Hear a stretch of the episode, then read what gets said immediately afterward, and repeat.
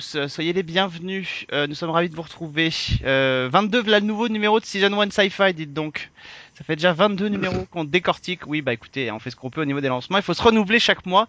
Euh, ravi de vous retrouver en tout cas pour euh, pour décrypter encore une fois l'actualité des séries euh, fantastiques et SF. Toujours en compagnie de la fine équipe. J'ai nommé Sophie. Ça va, Sophie? Ça va, j'ai juste Sophie. J'ai pas de petit surnom, Gremlins, euh... non rien. Tout va bien, tout va bien pour l'instant. Pas là, pas maintenant. Ça m'est pas venu tout de suite. Mais euh, Ouais, bon, écoute, tant mieux. t'es notre petit artefact à nous en fait. c'est ça. L'ancien artefact, quoi, en fait. C'est Voilà. vrai que c'est le nouvel artefact. Exactement. Euh, bah. Cédric est avec nous. Salut Cédric. Eh oui, salut. On va parler cette semaine d'une euh, bah, série qui a été lancée il y a déjà un petit moment euh, aux États-Unis puisque c'était au mois de décembre dernier, euh, dérivé des téléfilms Flynn Carson. La série The Librarians vient d'arriver sur Sci-Fi en France. C'est tous les samedis soirs depuis le 14 mars dernier. Euh, c'est diffusé à 20h45. On va avoir l'occasion évidemment d'en parler Euh, et puis parce qu'on va aussi vous proposer dans cette émission une interview bah, du héros, enfin du semi-héros. On en reparlera peut-être tout à l'heure. producteur aussi de la série Noah Wild qui était de passage à Paris il y a quelques semaines et qu'on a pu rencontrer. On fera un tour aussi d'horizon de tout ce qui a fait l'actualité euh, des séries euh, ces dernières semaines. Euh, bah, écoutez, je vous propose d'ailleurs les amis qu'on commence tout de suite par les news et ça va faire le pont avec l'émission du mois dernier, euh, C'est ça. puisqu'à la grande surprise, il faut bien le dire, 12 Monkeys a été renouvelé pour une saison 2, alors que les audiences étaient quand même pas folichon folichon. Bah écoute, je pense que euh, ils ont voyagé dans le temps pour faire valider la, sé- la série. Il s'est fait- passé un truc qu'on n'a pas suivi. Dans, dans 50 ans, c'est un carton en fait. Dans les rediffs en syndication et ils se sont C'est dit ça. il y a quelque chose à faire. Donc du coup, ils ont dit ah ben en fait ah, non mais la saison 3 va cartonner. Donc bah ça veut dire qu'il faut pas qu'on annule tout de suite quoi. Et puis voilà. Euh, surtout que je Ah, peut-être. Je vois pas d'autre explication. Ah, ça- Ou alors ils ont écouté notre émission. Ils ont dit qu'on aimait bien, donc non. Ouais, ouais, on peut penser ça aussi. Et je peux dire, pourtant, ils étaient pas super confiants parce que j'avais eu l'occasion d'en discuter. Certains m'avaient dit, c'est vrai qu'on est un peu, on est un peu sur la réserve parce qu'on sait pas trop si ça va avoir un- une suite ou pas, étant donné que les audiences sont pas au top. Bon, bah écoutez, en tout cas, euh, la série aura le temps de s'installer et de développer sa mythologie sur au moins deux saisons. Il faut dire que par rapport à tout ce que produit d'habitude Sci-Fi, 12 Monkeys fait figure un petit peu du haut du panier quand même. Faut bien le reconnaître.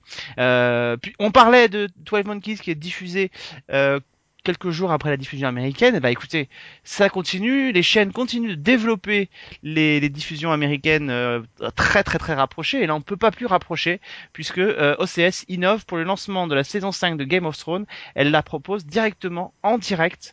Euh, en même temps que la diffusion américaine, c'est-à-dire à 3 heures du matin. Bon, faudra avoir envie de se lever euh, sur euh, et, ce sera aussi directement à la demande sur OCS Go et le lendemain soir, comme Ouais. c'est le cas en US plus 24 à 20h55 sur OCS City. Euh, alors, une opération qui est vraiment essentiellement de la com, mais mais encore, est-ce que ça vous intéresse ce genre d'initiative Ah ou pas? La, la vraie raison c'est le piratage. Hein. Oui. Il faut la, avoir envie la de se... vraie raison, c'est Game of Thrones, c'est la, c'est la série la plus piratée euh, chaque année. Donc, euh, du coup, il y a, enfin, on comprend que la motivation, avant d'être de la com, c'est surtout, essentiellement, le, le fait qu'ils se disent, bah, si on la diffuse dans le monde entier euh, au même moment, bah, on va limiter le piratage. Alors, je sais pas si c'est un bon calcul ou pas, parce que, bon, évidemment, chez nous, ça tombe à 3 heures du mat. Mais euh, peut-être, je sais pas. Mais Ouais. alors du coup, comment ils font pour... euh, c'est que en VO Ou les sous-titres sont déjà prêts euh Ah, les sous-titres doivent être prêts déjà. Bah pour du US plus 24 qui est Les diffusé le sous-titres doivent lendemain, être prêts. Hein. en- Tu sais, en- mais quand ils font du US plus 24, les sous-titres sont prêts avant. hein. ouais, c'est un peu obligatoire. C'est un peu obligatoire. Donc, Bah attends, pour... euh, les, les, les, les, les sous-titreurs sont capables de traduire en une journée, mais quand c'est diffusé en... Non, mais là, c'est le- c'est la version, euh, la version officielle. Euh, tu vois, donc euh, c'est, euh, c'est-à-dire que c'est. Oui, euh, donc que l'équipe de HBO Game a- of a Thrones, con- oui d'accord. Voilà, a contacté tous les partenaires et tous les partenaires et on dit ben voilà, on vous file tous les épisodes, vous les sous-titrez et puis euh, quand on le diffuse chez vous, vous avez les sous-titres en français quoi. Point. Dans ce cas-là, c'est étonnant qu'ils aient pas fuité les épisodes. Ouais, non. c'est c'est de plus en plus verrouillé. C'est hein. des gens honnêtes. C'est de, et puis c'est de plus Ouais. en plus verrouillé en même temps. C'est vrai que c'est un, un procédé qui se développe euh, au niveau des chaînes. Euh, cette espèce de, en fait, d'uniformisation de la presse au travers, à- à- aux quatre coins du monde euh, via les diffuseurs des pays, euh, des pays qui les achètent. C'est quelque chose qui se fait de plus en plus. L'année dernière, on avait nous eu la possibilité de voir euh, The Nick euh, avant euh, sa diffusion euh, sur, euh, sur aux États-Unis et en France parce qu'il y avait les, les épisodes qui avaient été envoyés. Et par exemple, Canal Plus a déjà mis en place un, donc ils ont un serveur sur lequel ils mettent tous leurs épisodes de série. Il y a plus de DVD et sur ces épisodes, sur ces serveurs-là, bien avant la diffusion américaine, vous retrouvez euh, les épisodes, par exemple, d'American Crime euh, quelques jours avant la diffusion américaine. Donc euh, c'est quelque chose qui se, se répand de plus en plus. Euh, et souvenez-vous, l'année dernière sur OCS, on avait eu en, en US plus 24 euh, Black Cells qui avait été diffusé et même déjà doublé. En version française, donc euh, donc vraiment, je crois que euh, ça va de pair avec ces opérations qui sont pour le coup assez euh, assez primordiales si on veut effectivement, comme le disait Cédric, lutter contre le piratage. Même si là, honnêtement, une diffusion Ouais. à 3 heures du matin, je suis pas sûr que ouais, ça joue nous, je suis beaucoup. pas certain que ça marche beaucoup. Ah, mais ça bon, serait sans moi, quoi. Sans Bah, déjà, la US plus 24, ça lutte bien contre le piratage, Ouais, mais ouais. bah, on va voir, on verra les résultats. Mais à mon avis, elle sera toujours, euh, toujours la série la plus piratée en 2015. hein, J'ai pas de souci. Et la Ouais. plus tweetée, peut-être, même, non? Je rappelle qu'en France, on n'est pas dans le top 10. Hein. Je le rappelle quand même, euh, c'est pas mal de le rappeler. Non, non, tout à fait. Mais, mais ce qui va être intéressant, c'est, c'est de voir les gens qui l'auront vu à 3 heures du mat et qui vont spoiler tous ceux qui le Ah, verront Ah, les en- bâtards. en- en le matin, tu 24. te, tu te lèves le matin, t'allumes ton, ton truc et tu te fais spoiler. Mais là, là les mecs, s'ils font ça, C'est ça. ça va aller très très mal pour eux. Quoi. Ah ouais, mais bon, pour frimer, on est prêt à tout. Euh, les super-héros continuent d'avoir euh, la, la- à tenir à la tendance, euh, alors qu'on a le design de Supergirl s'est euh, euh, étalé dans les dans les magazines et sur les sites internet. Et bien la CW entend continuer à surfer sur ces séries DC Comics qui euh, marchent plutôt bien, euh, avec Flash et Arrow qui sont des valeurs sûres. Eh bien la chaîne a décidé de développer un autre spin-off euh, à ces deux univers en faisant finalement réunir au sein d'une même série des personnages qu'on a pu voir euh, dans, dans l'une ou dans l'autre, euh, et notamment Ça. le personnage interprété par euh, Wentworth Miller. Ouais, c'est ça, exactement. Donc on a Captain Cold, The Atom et il y en aura d'autres sans doute. Euh, ça va être un peu les- leur espèce de Avengers euh, version Tu euh, pauvre. version série télé. Non, pas pauvre. Oh, tu rigoles ou quoi? Ils sont Ah, même pas connus, je- arrête. Bah écoute, hein, euh, on peut pas dire ça, mais euh, Captain Cold Et franchement, j'ai cru que c'était une blague, je croyais que c'était Captain Shampoing, tu sais. D'accord. Écoute, si HeroCorp ressemblait aux séries de la CW, je pense qu'il ferait plus d'audience, tu vois? Donc euh... Non, écoute, euh, bah, à voir. euh, C'est pas, faux, mais honnêtement, honnêtement, Cédric, c'est pas faire, c'est pas faire offense au public de la CW que de considérer qu'il y a quand même peu de chances qu'ils connaissent vraiment tous Captain Cold. Excuse-moi. Ah non, non, non. Tu vois C'est clair, c'est clair. Donc pour eux, ça leur fait quand même un choc, tu vois, de revenir rien que revoir Wentworth Miller euh, d'entre les morts euh, revenu euh, pour jouer un super héros déjà, enfin un super méchant. su- C'est quoi parce que c'est des méchants en plus ou pas du tout?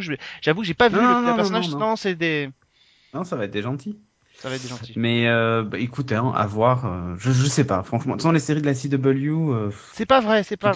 Il y a iZombie qui commence là ces prochains jours. On aura peut-être l'occasion. Ouais, j'ai bien envie de voir. Non, non, mais j'ai envie de voir. Mais euh, avec Zombie, j'ai bien envie de voir parce que ça a l'air un, ça a l'air un poil différent justement. Et même, tu vois, The Android, j'avais sacrément craché dessus, mais a priori, ça devient vraiment bien. Donc, ça me donne envie de m'y remettre. Mm. Mais euh, euh, Flash, par contre, euh, je- Il y en a un qui s'est fait, pas. il y en a un qui s'est fait jeter des tomates dessus parce qu'il aimait The Android. Ça me fait plaisir d'entendre ce que je viens d'entendre. Euh, Écoute, j'ai vu que ça avait évolué apparemment et que c'était bien. Il y a que les idiots qui changent pas d'avis. Et Cédric, oh, voilà, j'étais sûr qu'il allait y avoir à un moment donné une espèce de petit pic en ma direction, genre, toi t'as pas changé d'avis sur Marvel et Voilà, c'est ça. Ah, Sur Shield. je savais bien qu'il y avait une petite euh, peau de banane qui allait être lancée. Euh, et écoutez, vous allez, vous allez voir la transition. Est-ce que vous pensez que Wentworth Miller, qui va peut-être avoir sa série dérivée, pourrait apparaître dans la série Expandables?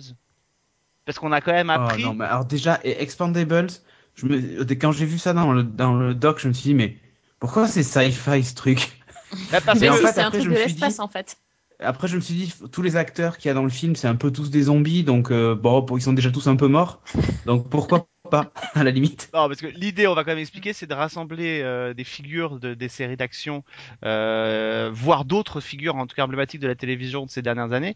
Donc, on peut quand même, euh, c'est pas euh, présumer que penser qu'il y aura certainement des gens de des séries d'action, mais aussi des séries de, de, de science-fiction. Ah, On- c'est sûr, un Scott Bakula avec la sulfateuse, ça va être très drôle, quoi. Ouais, non, mais peut pas forcément Scott Bakula, mais enfin, ça peut être l'occasion de relancer un Richard Dean Anderson qui n'a plus rien fait depuis Stargate, Oh, ou, ou des gens de Stargate, Ou ou, Kiefer Sutherland. ou Kiefer Sutherland, David Hasselhoff, surtout. Dinken. On peut penser à Dinken aussi, enfin voilà, qui Ah ouais, grave. David Hasselhoff aussi, tu vois. je- Bah, alors David Hasselhoff, euh, attendez quand même, il faut quand même.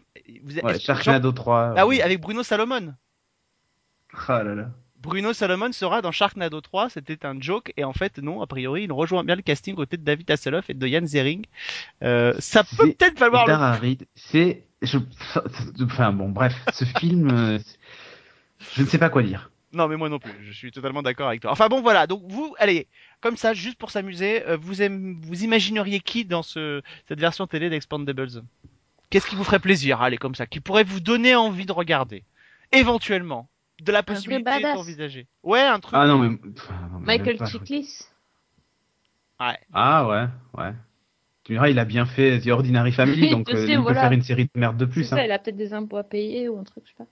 Ouais, non, mais après ils vont nous sortir toujours les mêmes. Ils vont nous sortir euh, Alcide de True Blood, ils vont nous sortir Eric, euh, tu vois. Enfin, ça va être. euh, Non, voilà, je vois bien ceux-là, tu vois. J'ai l'impression que ça vous touche pas tellement. hein. Eh ben non, figure-toi. En Et- fait, déjà que les films me touchent pas vraiment, euh, là, la série, ça me touche encore moins, tu vois. Bon, bah écoutez, je suis désolé. Euh, Est-ce qu'un petit huitième sens, ça vous dit quelque chose ou pas Enfin non, ouais, c'est, enfin Sense8, ça s'appelle. Ouais, mais moi j'ai envie de le dire Sense8 comme ça parce que ça me, ça, y a que comme ça que ça me, ça me tente, tu vois. Sinon, je sais pas trop ce Ok. qu'il faut en penser. Des frères Wachowski, enfin frères et sœurs Wachowski du coup maintenant. Mhm. Euh, ça sera surtout sur Netflix le 5 juin. On aura toute la saison complète, donc les 12 épisodes, euh, comme ils ont fait pour Marco Polo et comme ils font d'habitude Netflix. Euh, écoute, je ne sais pas parce que le pitch me semble ultra space. Ça parle de quoi? Tu peux nous le redire? Alors, alors en fait, euh, c'est l'histoire de huit personnes qui ont des visions euh, atroces. Alors, on n'a pas plus de détails sur ce- le contenu des visions parce qu'on n'a pas encore vu un trailer. hein. Euh, et il y a une espèce d'entité qui essaie de les faire se regrouper. Et il y a une autre entité qui essaie de les tuer. voilà le Et, pitch. et est-ce qu'il et- et est-ce qu'il faut sauver la pom pom girl? Je ne sais pas. En fait, j'ai l'impression que c'est un croisement entre Heroes et euh, comment il s'appelait euh, cette série là, tu sais, avec les mecs qui étaient à l'intérieur des gens là. Euh, Ah, j'ai oublié le nom. On en avait parlé en plus dans Sci-Fi. Les Euh, cette mecs série avec des gens. ouais, les mecs qui sont possédés là et euh, Intruders. Intruders. Ouais, Intruders, ouais. Ça a l'air d'être, tu vois, un peu un mix de tout ça. Et en même temps, les mecs, ils ont une vision, tu sais, un peu à la. euh, euh, je, vais, je vais aussi oublier le nom de la série, hein. Euh, cette, cette série, tu sais, où tous les gens s'évanouissent là et. euh, Ah, de Flash Forward. Flash forward. Flash forward, voilà. On est bon au quiz, hein. Ouais, ouais. eh, voilà, moi je, moi je connais les pitchs, les histoires des séries, mais je me rappelle plus du titre. Eh bah écoute, Donc, c'est ça qui fait qu'on est une vraie équipe et qu'on n'a pas besoin de suite, on est à trois, ça. ça suffit. Ah mais la prochaine fois, je, je vous préparerai un quiz où je vous, je vous donne juste, euh, je vous écris la série en une phrase, vous devez trouver le titre, quoi, tu vois. C'est mieux que le générique. Ouais, c'est beaucoup plus drôle. c'est beaucoup plus drôle. Et donc bref, je, je sais pas quoi en penser. euh, pff, J'ai toujours euh, un peu de sympathie pour euh, pour les Wachowski euh, bah, depuis Matrix, quoi. Et, euh, et j'ai envie que ça marche pour eux, mais euh, je je sais pas. Je Sophie. sais pas quoi en penser. Sophie Bah écoute, déjà j'attends de voir parce que sans trailer, euh, ça me paraît un truc euh, Ouais. euh, super bizarre. Je j'ai rien compris au pitch. Je- c'est- Ça a l'air super bizarre. Donc euh, Ouais, bah, j'attends de voir quelques images pour euh, me faire une idée. bah, en tout cas, ce sera une série de SF pour le coup, mais vrai. On aura peut-être l'occasion effectivement d'en parler ici pour terminer Ouais. la saison de Sci-Fi euh, en juin prochain. Euh, T'as vu, il est déjà en vacances en juin lui. Oh la feignasse. et d'ailleurs, je fais un. Oui, c'est parce que ça me rapproche de Monte Carlo, c'est pour ça. Et voilà. Tu vois, c'est toujours le bon moment, c'est la, la fin de l'année et tout, c'est vachement bien. Euh, et Ouais, d'ailleurs. Cédric l'a mentionné, Intruder ça a été annulé. Hein. Après une saison, il n'y en aura pas une deuxième. Euh, ça vient d'être annoncé aussi, donc si vous aimez la série, eh ben tant pis pour vous. Euh, Vous êtes fait introduire aussi. et bien, Cut, cut. et bien profond. Euh, on passe à la dernière info. Alors, on en a parlé dans Season 1 avec Christophe, mais je voulais avoir euh, ton avis, évidemment, Cédric, euh, parce qu'on ne pouvait pas ne pas le mentionner dans cette euh, version euh, sci-fi. Euh, la disparition de Leonard Nimoy, euh, grande figure, évidemment, de la télévision américaine, depuis la quatrième dimension au-delà du réel, Bonanza jusqu'à Star Trek, Fringe, et puis même Les Simpsons et Big Bang Theory. C'est une grande figure de, de la télévision qui disparaît. Est-ce que tu es Trekkies ou pas Trekkies Ah non, pas du tout. Moi, je déteste Star Trek, mais euh, c'est clair. Hein, je te le dis, je déteste Star Trek, mais le j'aimais beaucoup le le bonhomme en fait. Ouais. Euh, et ouais, enfin très clairement, c'est c'est une, c'est en plus c'est une gueule quoi, tu vois. Donc euh, bon, le seul truc c'est que du coup il y aura pas de suite à Fringe quoi. Mais non, je plaisante. Mais mais le, mais le non, c'est c'est une vraie figure emblématique pour euh, pour tous les geeks et les fans de SF. Donc euh, ça fait ça fait bizarre, mais Écoute, le, c'est, j'allais dire c'est la vie, mais oui c'est ça. Mais en- le truc c'est qu'on en perd vachement en ce moment parce que ben ces vieilles séries euh, mythiques euh, commencent à dater et euh, il va falloir s'habituer à voir disparaître des, des figures comme ça. Et c'est vrai que ça fait toujours un peu bizarre de, de perdre ces, ces héros de, de jeunesse ou pas, hein, parce que moi du coup j'aimais pas Star Trek, mais n'empêche que je l'adorais dans Fringe et bah, après, il avait vieilli, quoi. Enfin, je veux dire, c'est, c'est, ça fait, ça fait quelque chose, mais bon. Voilà. De toute façon, qu'est-ce que tu voulais que, qu'est-ce que tu veux que je te dise? C'est, Rien, C'est c'est pas- juste avoir ton sentiment, c'est tout. ouais, ouais, il sera pas dans le prochain Star Trek, quoi. Ouais, on sait jamais, tu sais maintenant, avec la technologie, on peut faire apparaître n'importe qui, même mort. hein. C'est vrai, c'est vrai. On sait jamais. Euh, bon, moche. ce serait moche, mais euh, les producteurs à Hollywood sont pas à ça près non plus. Euh, on va passer à notre série du mois. Euh, c'est Mmh. euh, la série euh, donc, qui vient de commencer donc sur Sci-Fi en France, qui a démarré, je disais, depuis le début du mois de décembre aux États-Unis.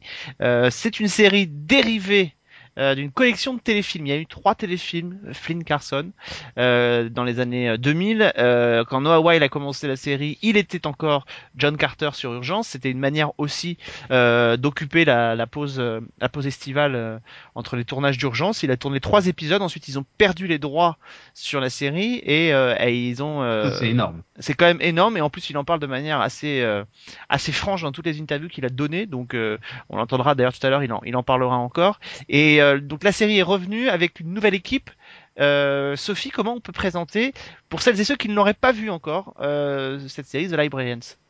Ah, Good luck. Alors accrochez-vous les amis. Euh, donc, euh, comment définir ça? Donc, Librarians, c'est un bibliothécaire à la base, enfin plutôt une équipe de bibliothécaires. Donc Finn Carson, c'est le bibliothécaire qui a été choisi. Et le bibliothécaire a pour fonction de retrouver des artefacts magiques qui sont euh, euh, aux quatre coins du monde et de les, de les stocker dans, un, dans la librairie qui est en fait un entrepôt géant euh, magique. Et donc le Flynn Carson se rend compte qu'en fait, il n'était pas le seul candidat au poste de bibliothécaire et donc euh, et que tous les anciens candidats au poste euh, sont sont dégommés les, uns après les autres. Donc il essaie, il décide de partir à, leur rencontre euh, et essayer de les sauver. Et donc à partir de là, il a et on lui la comment dire on lui impose d'avoir un garde du corps, ou plutôt une garde du corps qui est une, une fille qui, qui sort des forces spéciales, enfin une badass, et donc tous les deux vont partir à la recherche de, des candidats bibliothécaires et les, les faire euh, entrer dans une espèce d'équipe. Donc donc c'est les bibliothécaires au pluriel maintenant, et, et ils vont tous continuer euh, le, euh, la- les recherches de- d'artefacts magiques. c'est des bibliothécaires qui sont très très loin quand même de, de Giles de Buffy hein. ils sont quand même plus proches des Expandables que de, de Giles de Buffy même si certains le sont un peu Euh, alors je le dis Noah Wild sert un peu d'ailleurs de prétexte à la série il fait un peu le passage de témoin euh, The Labyrinth c'est c'est Les plats, quoi. Ouais, il passe les plats et il est question qu'il soit peut-être un peu plus présent dans la deuxième saison puisque Falling Skies entre temps vient d'être euh, arrêté après cinq saisons par euh, TNT. Euh, alors, on adore Noah Weil, super acteur dans l'urgence, mais Mais euh, c'est une catastrophe. Ouais. J'ai franchement, j'ai jamais vu une série aussi mauvaise de quasiment toute ma vie. Ah non, quand même pas. On a vu des trucs plus mauvais. Il y a- y Marvel Agents of longtemps Shield. qu'on n'avait pas vu un il y a truc Marvel Agents of Shield. Non, oh, saleté. Non, mais rien à voir. C'est vraiment, mais nullissime. Mais j'ai, enfin, euh, pour tout te dire, euh, on a Cédric qui m'a forcé à regarder la fin de l'é- de l'épisode. J'en pouvais plus. Ah, on, a moitié, dû, ouais. on a dû le, le faire en deux, en deux fois. Et il m'a forcé, il m'a dit non, il faut regarder jusqu'au bout pour le podcast. Mais je dis mais je, je peux pas, je veux pas voir ça, c'est pas possible. Qu'est-ce qu'on a on a- on horrible. a fait un autre truc pourri aussi cette semaine. Euh, je sais plus ce que c'était. Et euh, du coup, on s'est dit que finalement, c'était pas mal parce qu'on avait regardé The Librarian, c'est que ça, ça nous avait, ça avait fait remonter notre estime le l'autre euh, l'autre programme. Je sais plus ce que c'était d'ailleurs, mais bon, Je sais pas. Je m'en rappelle pas. ouais, catastrophique quoi. Bon, toi aussi, alors Cédric, ça t'a pas. Bah, alors bon, faut savoir que je suis pas un grand fan du Doctor Who. Or là, ça, ça faisait très euh, euh, Doctor Who à l'américaine, où on remplace le docteur par un bibliothécaire. Euh, il est capable de, enfin de, enfin, si tu veux, la première rencontre que tu fais avec lui, euh, il sort d'on tu vois, limite il sort pas d'un Tardis. Euh, il désamorce une espèce de bombe, machin, alors qu'il y a des gens qui tirent dans tous les sens. Il est complètement allumé, il saute dans tous les sens. Enfin, tu vois, le docteur comme euh, qui en fait des caisses, quoi. Tu vois. Euh, ça, ça me faisait vraiment penser à vraiment pas- penser à ça, sauf que je trouve que pour le coup, ça va pas du tout euh, euh, à, à Noah. Enfin, il, est très mauvais euh, dans, dans, le jeu et jouer un personnage comme ça, déjanté et tout ça, ça ne lui va pas en fait. Euh, je pense qu'il a aussi, enfin, il jouait déjà un prof d'histoire dans, dans Falling Skies, mais ça fait pas, enfin, il jouait un docteur dans, dans Urgence, mais dans Urgence, tu vois, il avait un rôle sérieux et ça le faisait. Je pense que dans les rôles dramatiques, il est bon, mais dans les rôles comme ça qui frôlent avec le, avec l'humour et tout, ben, je sais pas, enfin, avec l'exagération, je, je l'ai trouvé mauvais, mais vraiment mauvais. Et c'est dommage parce que c'est un acteur que j'aime beaucoup, mais vraiment. Et, et alors là, je me suis dit, mais le pauvre, quoi. Le pauvre. Ah, le pauvre, en même plus, savoir que c'est lui qui est C'est producteur. lui qui a choisi. Enfin, attendez, non, euh, c'est personne n'a obligé à y revenir. Enfin. Et oui, mais c'est ça, le- c'est ça le truc, c'est que je me dis, ce mec-là, en plus, il est producteur du, du truc. Alors, il le fait parce que ça, il a dû toujours rêver de faire Indiana Jones, tu vois. Mais Euh, le problème, c'est que c'est c'est vous pas allez, bon, quoi. vous allez l'entendre dans le dans l'interview qu'on a fait de lui. euh, il est assez cash sur les faces, la raison pour laquelle il accepte des projets. Et, euh, je pense que la seule raison qui a fait qu'il a accepté Flynn Carson euh, et euh, certainement The Librarian, c'est pour le fric.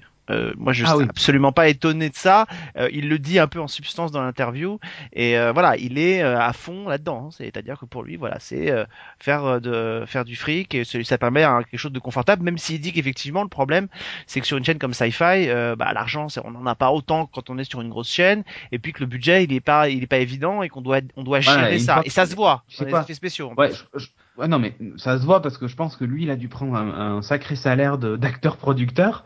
Et du coup, ils avaient plus d'argent pour les effets spéciaux. Non, franchement, j'ai- rien vu d'aussi mauvais depuis. euh, Qu'est-ce que j'ai vu de, de plus mauvais que ça? Mais on dirait. Même euh, Sharknado, c'est vachement bien à côté, quoi, tu vois, pour te dire. On dirait les téléfilms de la 6 qui passent à Noël, quoi. Mais.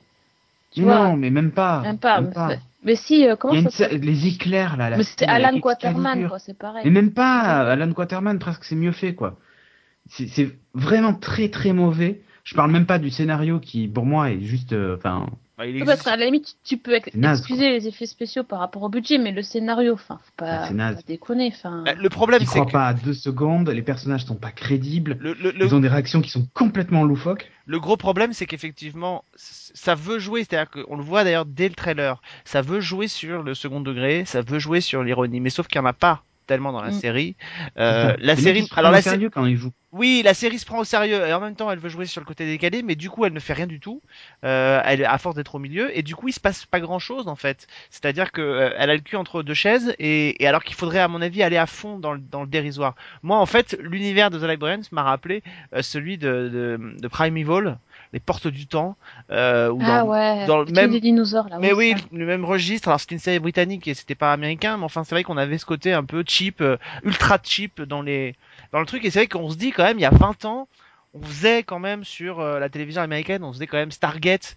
euh, alors qu'on aime qu'on n'aime pas la mythologie, la série, mais c'était quand même, il y avait quand même un certain style au niveau des, des effets spéciaux.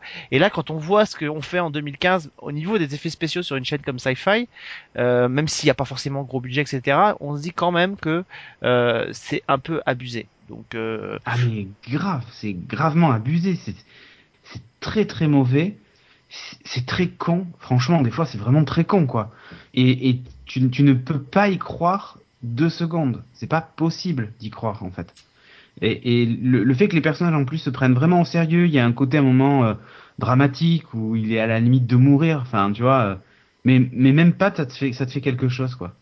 Tu vois, tu t'attends à rien et et le pire c'est qu'à la limite ça te fait moi ça m'a fait rire comme quand je quand je regarde Sharknado et c'est mauvais signe, tu vois. C'est-à-dire que tu rigoles plus pour te moquer que parce que c'est vraiment drôle et euh, et ça n'est pas drôle du tout. Et en plus le pire c'est qu'à la fin on voit que bah en gros lui il se barre et euh, c'est la nouvelle équipe qui prend le relais. Sauf que les personnages t'as pas eu le temps de, de vraiment t'y attacher, ouais. de découvrir quoi que ce soit. Ils sont plus cons les uns que les autres. Ils ont aucun intérêt. Enfin vraiment c'est nul. C'est surtout que ouais, c'est pour lui que tu viens quoi. C'est quand même pour Oui c'est ça. Le truc c'est que tu viens pour lui. Il fait le show pendant tes, tes c'est 1h30 là, c'est deux épisodes. Tu vois que lui, t'entends que lui et déjà c'est nul. Et après, à la fin, en gros, on te dit, Ouais, bah écoute, mec, euh, je me casse, je laisse la... On retire le meilleur. voilà, je, je laisse les autres, euh, je laisse les autres gérer. Et t'es là, mais en fait, c'est qui déjà les autres? Enfin, ils servent à quoi? Ils sont comment? Enfin, ils ont pas eu le temps non. plus, tu vois, de faire quoi Non, que ce soit clair. avec. Donc, euh, enfin, t'as pas envie de les suivre. T'as encore moins envie. Bon, je crois que C'est- Heureusement qu'il a pas entendu l'émission avant qu'on fasse l'interview. parce Ouais, que non, mais attends, mais c'est clair. Sinon, il serait Oh. jamais venu, Pépère. Il serait jamais venu. Mais Et- non, mais enfin, je veux dire, c'est hyper. euh, Enfin, c'est délicat, tu vois, t'interviews le gars et tout, mais, mais son truc, c'est vraiment, excuse-moi, mais c'est de la merde, quoi. Non, c'est pas, délicat parce que en fait, euh, on lui parle pas de sa qualité, on parle pas de la qualité, on parle de la façon dont on travaille avec lui. Ouais, Donc, de la façon dont il bosse, quoi. Donc ça c'est gérable, mais et je pense qu'il est assez lucide aussi. Je pense pas qu'il a l'impression de pouvoir faire quelque chose de. Euh, d'ailleurs, vous vous entendrez dans l'interview, il parle aussi des contraintes. on a mis un petit bout d'ailleurs d'interview en, en sur le site season1.fr il y a quelques temps sur les rapports de de, de Noah Wiley avec la SF et il est assez honnête sur euh, la façon justement dont dont comment dont, il est parfois bridé au niveau des studios euh, euh, en termes de en termes de violence, en termes de propos. Euh, dans le petit euh, dans le petit son qu'on a mis sur Season 1 il y a quelques temps en bonus, il parle notamment de, de Falling Skies il explique que évidemment aujourd'hui ça a un peu changé, on est plus libre de faire plein de choses, c'est-à-dire que maintenant on peut dire merde sur des networks, mais il dit dans, dans Falling Skies il y a un moment donné on parle de, de tout refaire d'appuyer sur un bouton reset et de tout repartir à zéro, de reposer les bases d'un nou- nouvel Amérique. Et il dit ça, c'est pas possible. Euh, donc on peut on peut dire merde, on peut exploser des gens à coups de, de mitraillette, mais par contre euh, euh, dire que le système ne fonctionne pas et qu'il faut tout recommencer, ça on peut pas le dire. Donc euh, donc il est plutôt lucide sur euh, sur cette façon qu'il a euh, de, de pouvoir travailler, de, de pouvoir euh, de se perdre en cours de route. Il est assez franc là-dessus. Maintenant, je pense qu'il est aussi franc, il est aussi lucide sur ce qu'il fait sur euh, Falling Skies.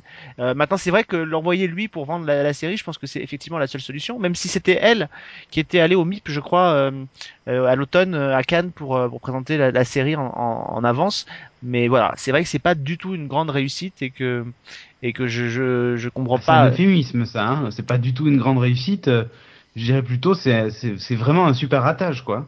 Est-ce que vous pensez que pour donner une seconde chance à Marvel et Agents of Shield, il faut que je regarde The Librarians avant Ah, mais Et que j'enchaîne après avec- Tu sais que c'est un chef-d'œuvre après. je pense que tu peux même regarder The Librarian et après aimer euh, Joséphine Ange Gardien, tu vois. Ah mais moi Tellement c'est naze. Non, j'allais dire moi j'aime bien, mais pas du tout en fait, c'est même pas vrai. Euh, bon, bah écoutez, on va pas, on va pas, on va pas s'arrêter plus longtemps sur euh, The Librarians. On va juste faire un break et écouter Noah Wiley quand même parler de son métier. Euh, et puis on revient juste après et on, peut-être on va se défouler encore un peu plus sur notre coup de cœur et nos coups de gueule de fin d'émission.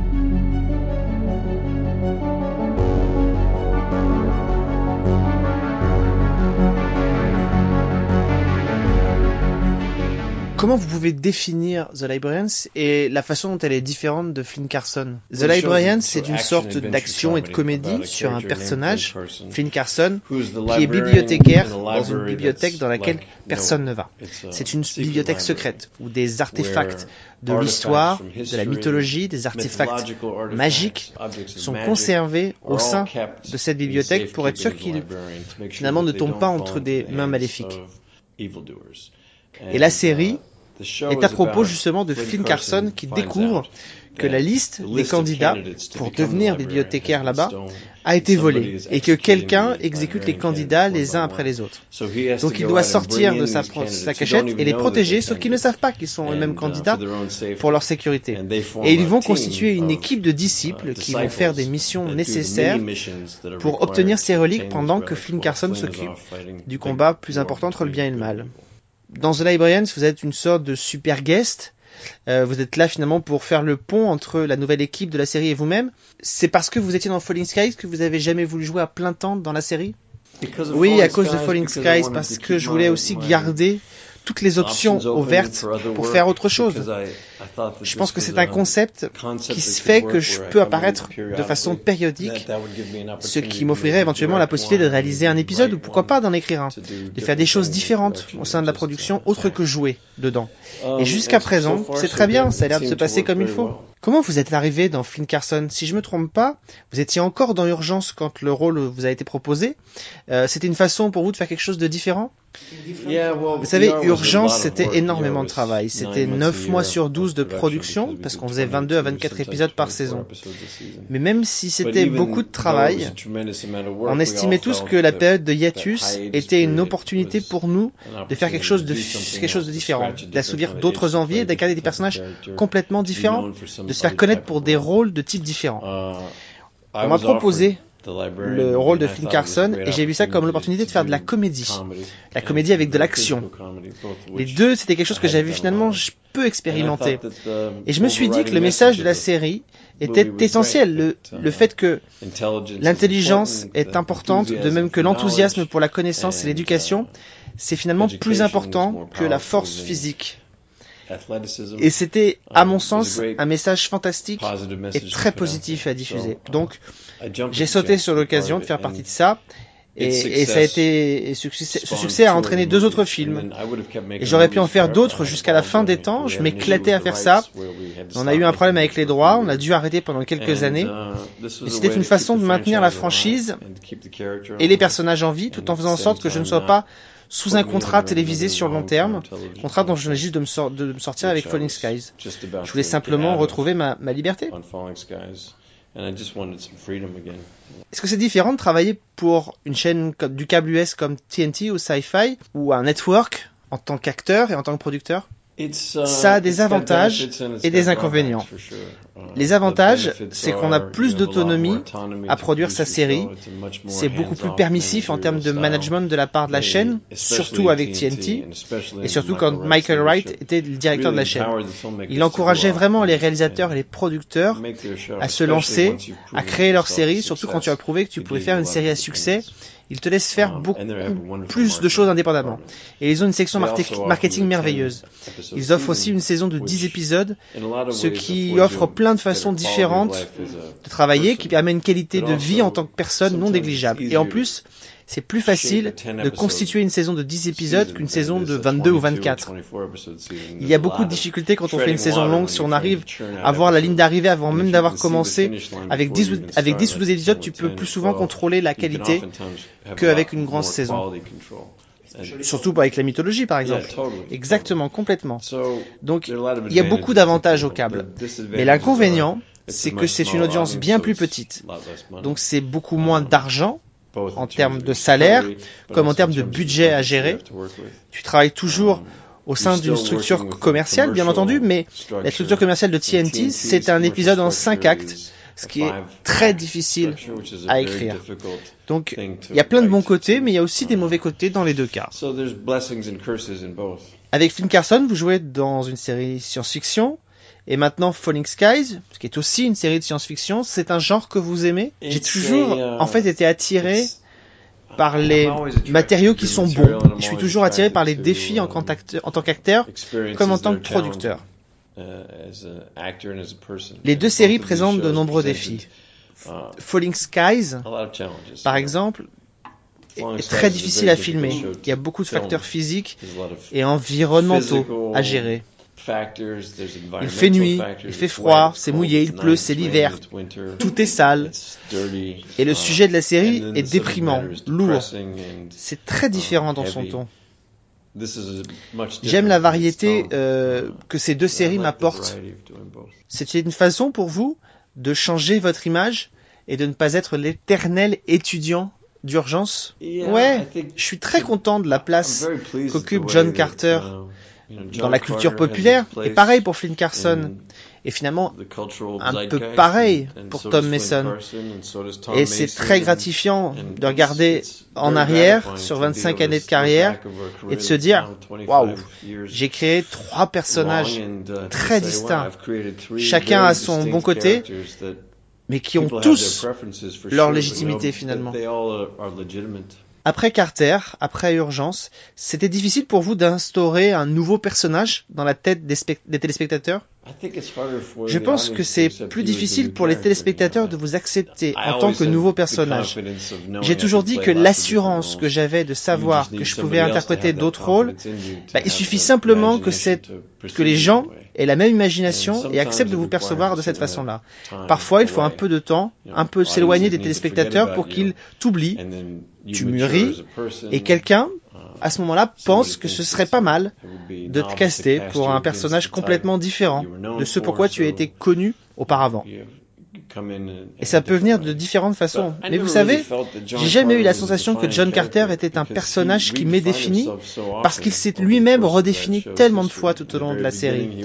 Au début, il était le comique de service, il était le mec qui bafouillait, qui se cognait partout. Il avait besoin de faire ses preuves. Et puis, il a eu cette addiction à la drogue qui est devenue assez sérieuse. Et puis, il est tombé amoureux. Il est allé en Afrique pour devenir ce mec complètement différent. C'est bien qu'à la fin, il avait des similitudes avec les personnages qu'il était au début, mais il avait mûri de façon complètement fantastique. Autant lui que moi, d'ailleurs. Pour moi, le véritable personnage d'urgence, euh, c'est John Carter. Est-ce que vous êtes d'accord avec ça? Ouais, tout à fait.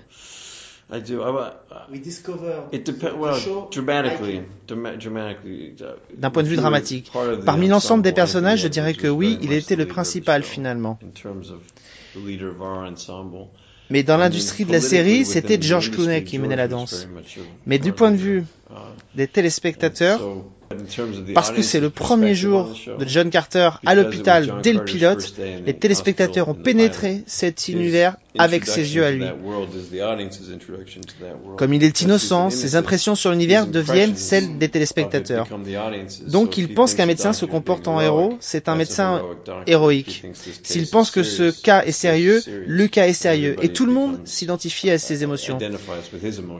Et John Wells, qui est le producteur exécutif de la série, était toujours très gentil et trouvait qu'il était hyper important que John Carter revienne à la fin de la série et donne le dernier chapitre à la série car il vivait au-delà de la série. Pour moi, il y a deux grands moments dans Urgence. Euh, c'est celui où Carter et Lucy se font attaquer dans l'hôpital et celui où Carter va en Afrique. Quel est votre meilleur souvenir à vous de la série? Ce sont des super épisodes, évidemment. Celui où on se fait poignarder, euh, il est incroyable. Laura Inès a écrit l'épisode et c'est le premier épisode qu'elle a réalisé. Elle n'a jamais réalisé auparavant. Mon Dieu, quand j'y repense, cette image de Lucie allongée sous le lit, c'était horrible. En fait, il y a un truc que j'ai tenté dans cette scène et qui a fonctionné super bien. J'avais travaillé avec un acteur une fois dans le film Sweet Kids. J'étais très jeune et je travaillais avec un acteur britannique appelé euh, Carl Binkat qui m'a raconté qu'une fois, il était dans une baston dans un bar et il se battait avec ce mec. Et il avait l'impression que le, le gars lui chatouillait la jambe de cette façon il s'arrêtait de se battre et le mec est repoussé et tous ses amis viennent le voir et lui disent oh mon dieu tu vas bien. Et il répond bah oui pourquoi bah, regarde ta jambe et il réalise, que le mec lui avait enfoncé une lame de rasoir et qu'il lui avait complètement tailladé la jambe. Et il m'a dit qu'il ne s'en était pas rendu compte jusqu'à ce que il voit et, quand il l'a vu, il l'a senti. Et je me souviens de cette histoire que j'ai gardée en moi tout ce temps jusqu'à aujourd'hui. Et quand on a tourné cet épisode, je me souviens m'être dit que quand il viendrait derrière moi et qu'il me poignarderait, je ferais ça.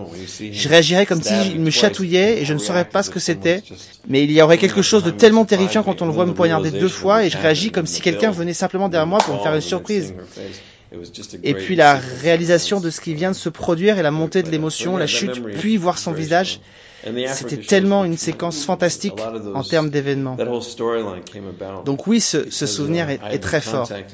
Et les épisodes en, en, en Afrique étaient merveilleux. Toute cette storyline est venue parce que j'ai été contacté par Doctor of the World, une version américaine des Médecins sans frontières, et il dirigeait l'un des plus grands camps de réfugiés en Macédoine pendant la guerre du Kosovo. Ils avaient beaucoup de projets dans le monde entier, mais c'était dans celui-ci qu'ils voulaient que je vienne et que je visite et que je regarde ce qu'ils faisaient afin que je, quand je reviendrai aux États-Unis, je puisse lever des fonds pour eux. Donc j'y suis allé, j'ai passé trois semaines dans ce camp de réfugiés qui abritait 10 000 personnes qui vivaient dans des tentes et j'ai vu ces médecins avec une table de médecine de taille minuscule avec des bâtons et de la gaz qui essayaient de soigner ces gens. Et j'étais tellement ému que je suis rentré et j'ai dit il faut qu'on fasse une storyline là-dessus. Il y a des médecins partout en Amérique qui partent bénévolement dans ce genre de programme sur leur temps libre et ils font ça. Et c'est génial. John Wells a adoré l'idée donc on a fait une storyline sur le Congo belge et une autre plus tard sur le Darfour qui était si beau. Ce sont mes épisodes préférés. Est-ce que vous pensez pouvoir dire les mêmes choses sur une série de science-fiction comme Falling Skies que sur une série médicale comme Urgence? On essaye, mais la science-fiction c'est très difficile et très technique à réaliser. C'est un genre pour lequel j'ai énormément d'intérêt. J'adore les fans de science-fiction. Les téléspectateurs de ce genre de série sont est tellement intéressant. Ils font attention aux moindres détails et ils sont très investis. Si on les honore et qu'on honore leur niveau d'investissement dans la série, c'est une super relation qui se crée entre la série et les ses spectateurs. On va au Comic Con, à des conventions où les gens posent des questions si spécifiques que c'est une belle récompense finalement de savoir qu'ils font à ce point attention aux détails. Le problème, c'est que la science-fiction, si elle n'a pas de règles très spécifiques, elle peut donc devenir très difficile à gérer. Une fois qu'on a introduit une nouvelle arme, par exemple, euh, qui peut faire quelque chose qu'on ne pouvait pas faire auparavant, il faut gérer cette nouvelle spécificité. Soit on s'en débarrasse, soit on l'utilise à chaque fois. Sur Falling Skies, parce qu'on avait énormément de scénaristes différents, ils essayaient tous de faire des choses différentes, cassaient des règles constamment. Et on a passé tellement de temps à essayer de s'auto-corriger pour maintenir la mythologie qu'on a pu s'en sortir avec des thèmes humains qui ont rendu la série accessible et intéressante dès le début, ce qui était vraiment très simple. Vous savez, le, le thème du départ, c'est un père qui essaye de maintenir sa famille en vie au milieu d'une guerre. Il a de nouvelles responsabilités pour mener un groupe de civils, le triomphe de l'esprit humain face à l'adversité. Un concept très simple qui est devenu très compliqué finalement assez vite. À cause de la structure complexe de la narration, j'ai eu l'impression qu'on n'a pas su faire autant de commentaires qu'on le voulait sur le monde dans lequel on vit aujourd'hui. On n'a pas pu utiliser ce monde fictif, une métaphore, pour dire des choses politiques sur la structure sociale, le système des classes, etc. Ça s'est perdu finalement assez vite en cours de route. En cours de route. Si je dis qu'on était plus libre sur les networks à l'époque d'urgence qu'on est aujourd'hui, est-ce que vous êtes d'accord? Pense que je peux être d'accord avec cette affirmation, mais c'est compliqué parce qu'en fait, il y a une illusion de liberté. Aujourd'hui, par exemple, on peut dire merde sur le network. On peut aller plus loin dans le contenu qu'on ne pouvait le faire avant, finalement. Mais c'est une liberté d'un côté, mais d'une autre côté, il y a des restrictions, comme par exemple sur le commentaire social et politique. On peut faire un commentaire euh, par exemple, et c'est un bon exemple, vous allez voir, dans Falling Skies, j'ai écrit une scène dans laquelle, dans un épisode où je voulais que le personnage des États-Unis, qui est finalement toujours en vie, eh ben, je voulais qu'il dise, je pense qu'il faut appuyer sur le bouton reset.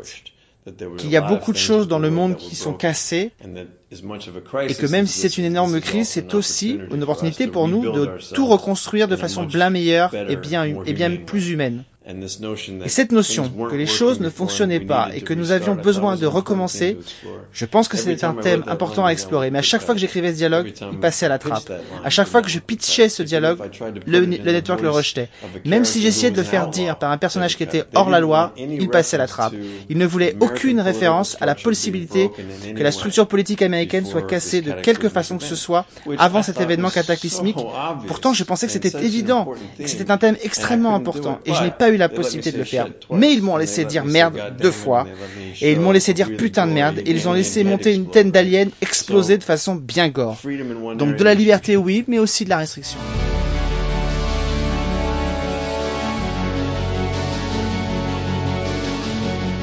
Sophie, est-ce que tu as quelque chose ce mois-ci? Parce que je crois que la dernière fois, tu n'avais rien. Est-ce que là, tu as trouvé quelque chose ou pas? Non, non.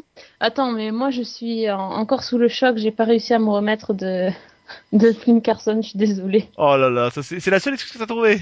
Il va falloir renouveler un peu ton stock d'excuses. Hein. Ça va pas du tout. Ça.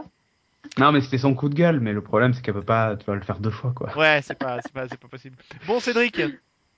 Ouais, moi je vais parler de Conman, et ça n'a rien à voir avec le fait que The Librarian ce soit très con. Euh, Conman, c'est con comme convention. Hein. Euh, c'est ON Man, voilà.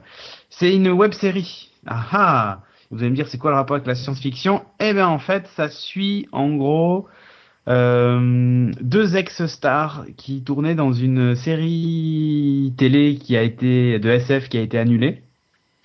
Euh, et qui en gros vont de convention en convention, ils racontent un peu ce qui leur arrive avec les fans et compagnie, enfin voilà. Et alors il faut savoir que euh, le, le, pitch de, de Conman rappelle euh, des, des, faits, euh, des faits réels de, dans la vraie vie. Euh, donc pour faire simple, donc il y a, y a, deux actes, enfin il y a plusieurs acteurs, mais il y, y, en a deux. Il y a le capitaine du vaisseau d'une série qui s'appelait Spectrum, donc la série, la série imaginaire s'appelle Spectrum. Le capitaine du vaisseau qui lui depuis est devenu une star après l'annulation de cette série et puis il vit sa vie et tout ça.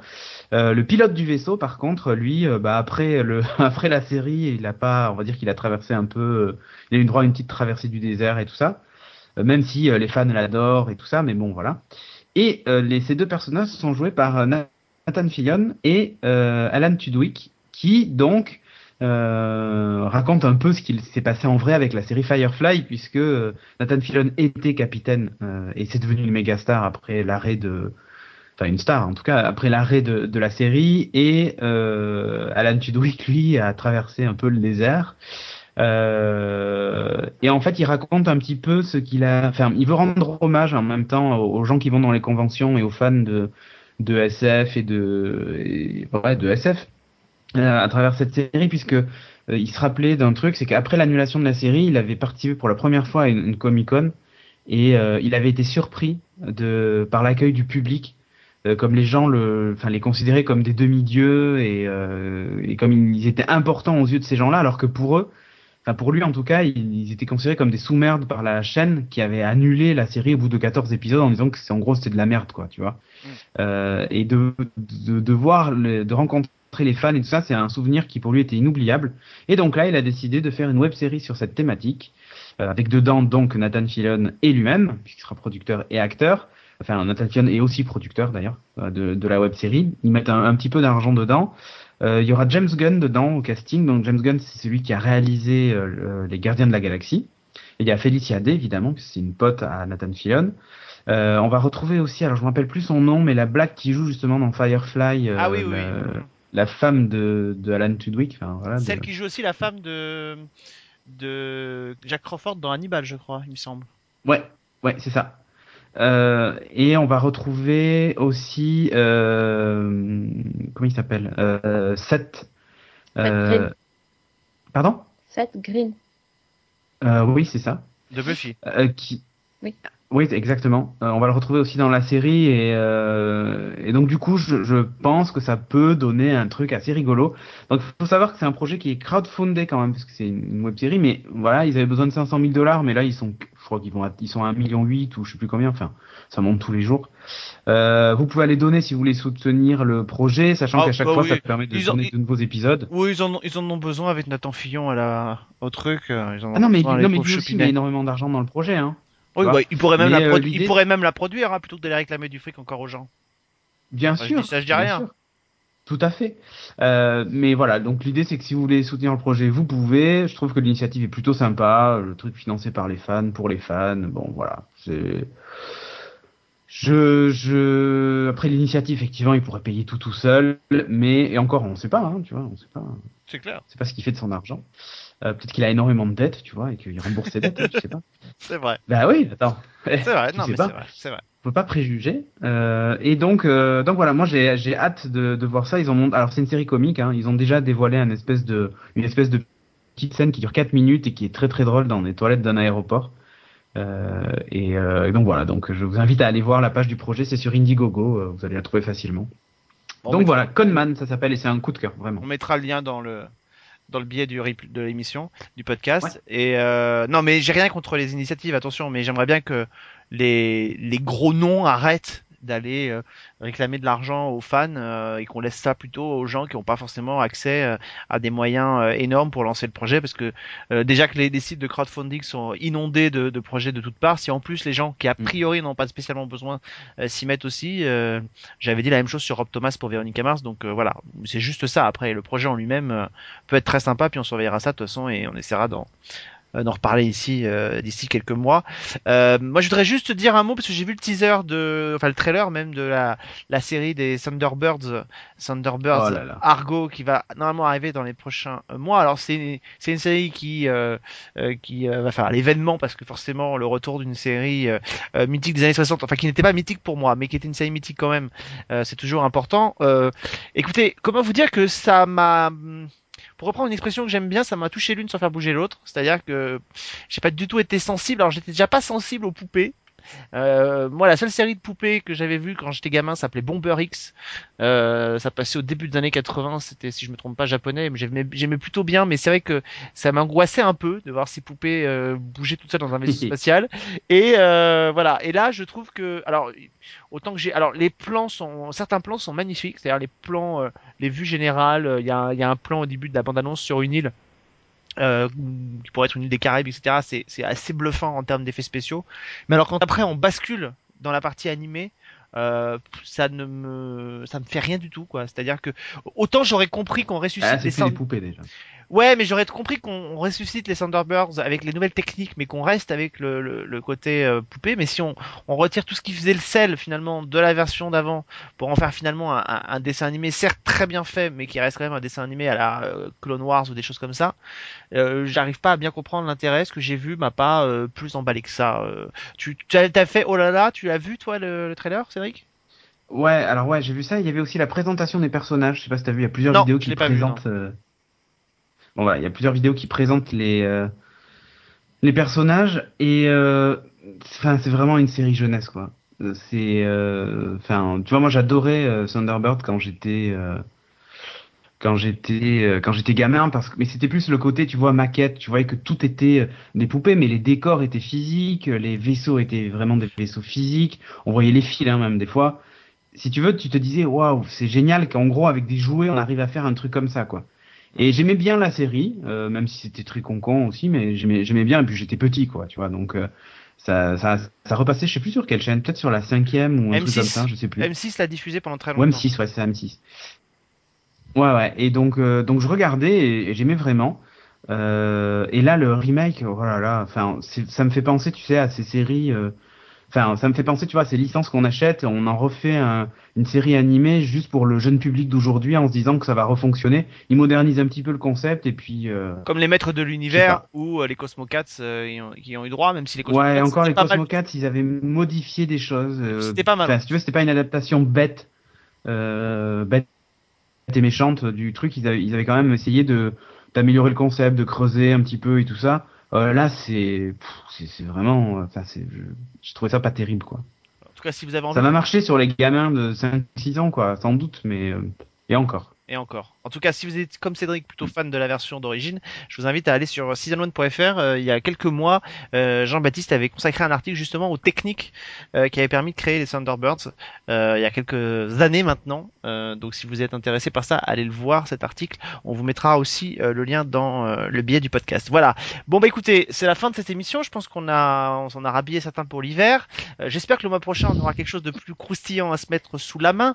On n'a pas encore décidé. Non, j'ai ta mallette de démission sur, euh, sur ton bureau demain matin. Écoutez. Hors de question de me refaire le coup du, du bibliothécaire. Non, mais les amis, on n'a pas décidé, mais enfin, je pense que peut-être qu'un Daredevil s'impose pour le mois prochain. Je sais pas ce que vous en pensez, mais enfin. Ah, bah oui, c'est dans un ah, mois. Ah, bah grave. C'est dans un mois. en plus, on a envie de le voir. Le, le, trailer a l'air. Euh, ça donne vachement envie, donc. Euh. Donc, on en, on en reparle. non? Ou, non, non. Ça sera mon coup de cœur, ouais. Ouais. Allez, on fait l'émission du mois prochain. Et puis on aura peut-être, on aura peut-être Powers aussi euh, euh, à traiter. Enfin voilà. Mais en tout cas, le mois prochain, Daredevil, ça c'est sûr. Marvel Daredevil, parce que c'est comme ça qu'il faut l'appeler, hein, puisque il faut vraiment que toutes les séries puissent se reconnaître. Euh, donc Ah oui, Marvel, Marvel. Daredevil. Euh, on en reparle donc le mois prochain. Merci en tout cas à tous de nous avoir suivis. Euh, on retrouve donc euh, nous avec Sophie, on se retrouve très vite pour un nouveau numéro de Season 1 et euh, Cédric, on le retrouve évidemment comme toutes les semaines sur Geeking. Euh, le live est Yep. quel jour déjà? Le vendredi, c'est ça Le vendredi À à 21 21h. Très bien. Eh ben, en tout cas, merci à tous Voilà. de nous avoir suivis. On se retrouve le mois prochain donc pour Daredevil. Euh, J'espère que cette série nous rendra pas aveugles, tellement ce sera mauvais. On en reparlera. Euh, merci à tous en tout cas et bonne bonne semaine à l'écoute des émissions de Season 1. Ciao ciao. Uh-huh.